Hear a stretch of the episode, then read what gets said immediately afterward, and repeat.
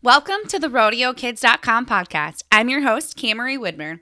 And today I would like to take a little time to talk about the winter blues.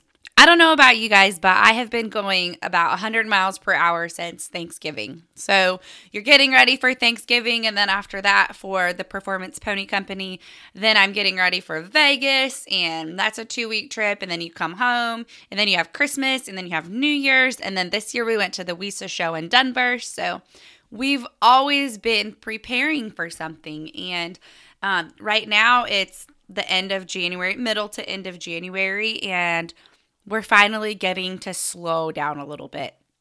And now it's like, what am I going to do? It's cold outside. I'm finally in a position where I have time to ride my horses again, but it's two degrees outside, so I don't get to.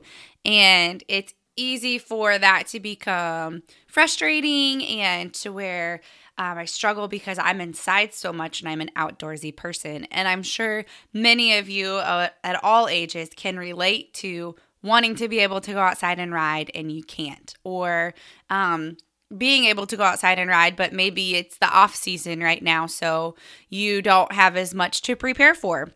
Or it's a while until your next event. So you have something to prepare for, but it's hard to get excited about it um, right now. So I wanted to talk about a few different options or things to think about while you're in this situation. So when you have the winter blues, a few things that you can do include